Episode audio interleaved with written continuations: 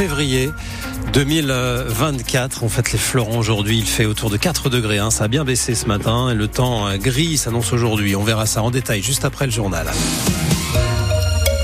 Le journal avec Antoine Jeffin. Bonjour Antoine. Bonjour Nicolas, bonjour à toutes et à tous. Ça fera deux ans demain que la Russie a envahi l'Ukraine. C'était le 24 mars 2022. Des centaines de milliers de familles ukrainiennes obligées de fuir leur pays pour trouver, pour certaines, refuge chez nous. Deux ans plus tard, 6 millions d'Ukrainiens vivent toujours en Europe, toujours en Europe aujourd'hui, dont certains dans la Marne, comme Yulia. Yulia, la cinquantaine, habitait Kharkiv, dans l'est du pays, près de la frontière russe.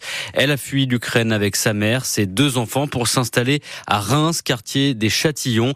Yulia et sa famille commencent à prendre leur marque. Vous êtes allé à sa rencontre, Marine Protet. Après deux mois passés à vivre dans le sous-sol d'un immeuble de Kharkiv pour se protéger des bombes, Yulia a eu du mal à s'acclimater à la vie rémoise. Elle dit qu'elle avait peur de sortir, d'aller dans les magasins, au supermarché.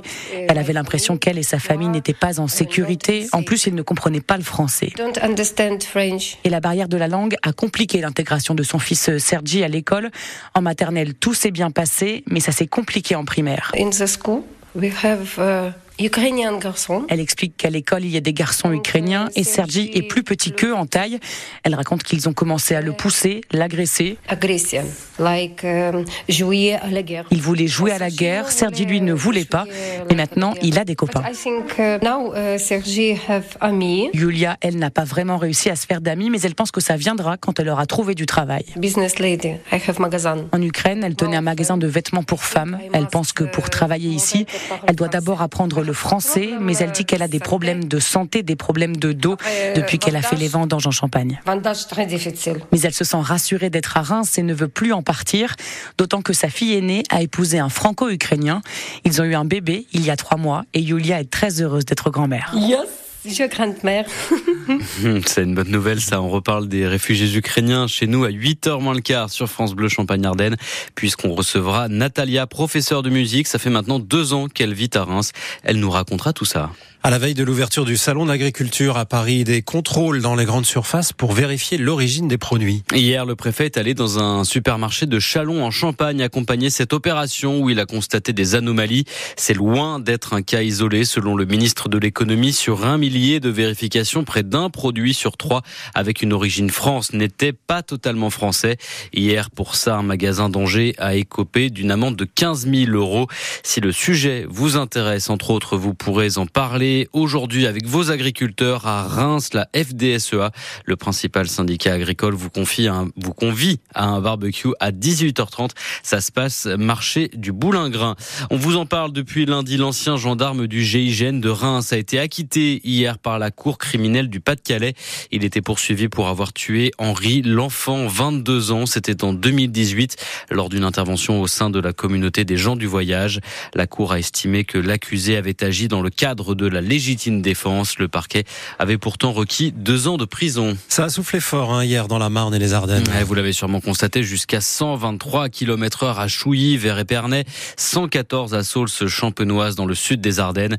Hier soir, 10 000 foyers étaient privés d'électricité en Champagne-Ardennes. Alors on espère que vous aurez tous de l'électricité ce soir pour allumer la télé et suivre les Césars. Surtout, eh bien qu'il y a un film de chez nous qui est en compétition. Les gens vous trouvent ringarde. Bonjour Madame Chirac. Bonjour Malinier. Froide. 19,8. Bonjour Madame. Bonjour Madame Chirac. Euh, austère. Acariâtre à égalité avec Revêche. Oui, bon, ça va, j'ai compris. Alors, vous aurez sûrement euh, reconnu Catherine Deneuve dans le rôle de Bernadette Chirac. Bernadette, c'est le nom du film qui a été tourné en partie à Châlons-en-Champagne et à Épernay, où l'équipe a reconstitué le, le palais de l'Élysée. Léa Doménac, la réalisatrice, et Marianne Germain, la directrice de production, gardent un super souvenir de leur venue chez nous. Épernay, c'était incroyable. Enfin, vraiment, euh, on avait deux salles ou trois chez bout de tournage, et à chaque fois, je, je voyais une, très, une salle, je faisais, oh, mais ça, ça ferait un super bureau de Bernard Niquet. Oh, mais ça, ça ferait une super panic room. Et donc, on déplaçait toutes les équipes de la mairie Mm. qui sont vraiment prêtées au jeu parce que ils avaient plus d'endroit où bosser, quoi, pendant, Ah pendant ouais. un mois. Franchement, non, ça, c'était vraiment chouette. C'était assez génial. C'était, euh, c'est- d'un coup, on avait l'impression que c'était plus la mairie d'Épernay, mais c'était le plateau de Léa pour le tournage de Bernadette. Et avec joie, énergie. Enfin, on avait une équipe euh, de la mairie qui nous a accueillis. euh, extra, enfin, c'était extraordinaire. Ouais, vraiment. Vous Ouais. les avez fait participer au tournage? Bah, il y a eu beaucoup de gens qui ont fait de la figuration, évidemment. Euh, donc, euh, ouais, mais ils ont vraiment privatisé la mairie pour nous hein, pendant pendant assez longtemps. Et vous, est-ce que vous allez regarder les Césars ce soir? Si oui, pourquoi? Qu'est-ce qui vous plaît? Quels sont vos favoris cette année entre notamment Bernadette, mais aussi Anatomie d'une chute, Le règne animal ou encore Yannick? C'est vous qui le dites ce matin. Appelez-nous, dites-nous au 03 26 48 2000. Et puis en football, sale soirée pour les clubs français. Hier, Toulouse, Lens et Rennes éliminés tous trois en 16e de finale retour de la Ligue Europa. Marseille, seul rescapé, l'OM élimine les Ukrainiens du Shakhtar Donetsk. 3 buts à 1 au Vélodrome.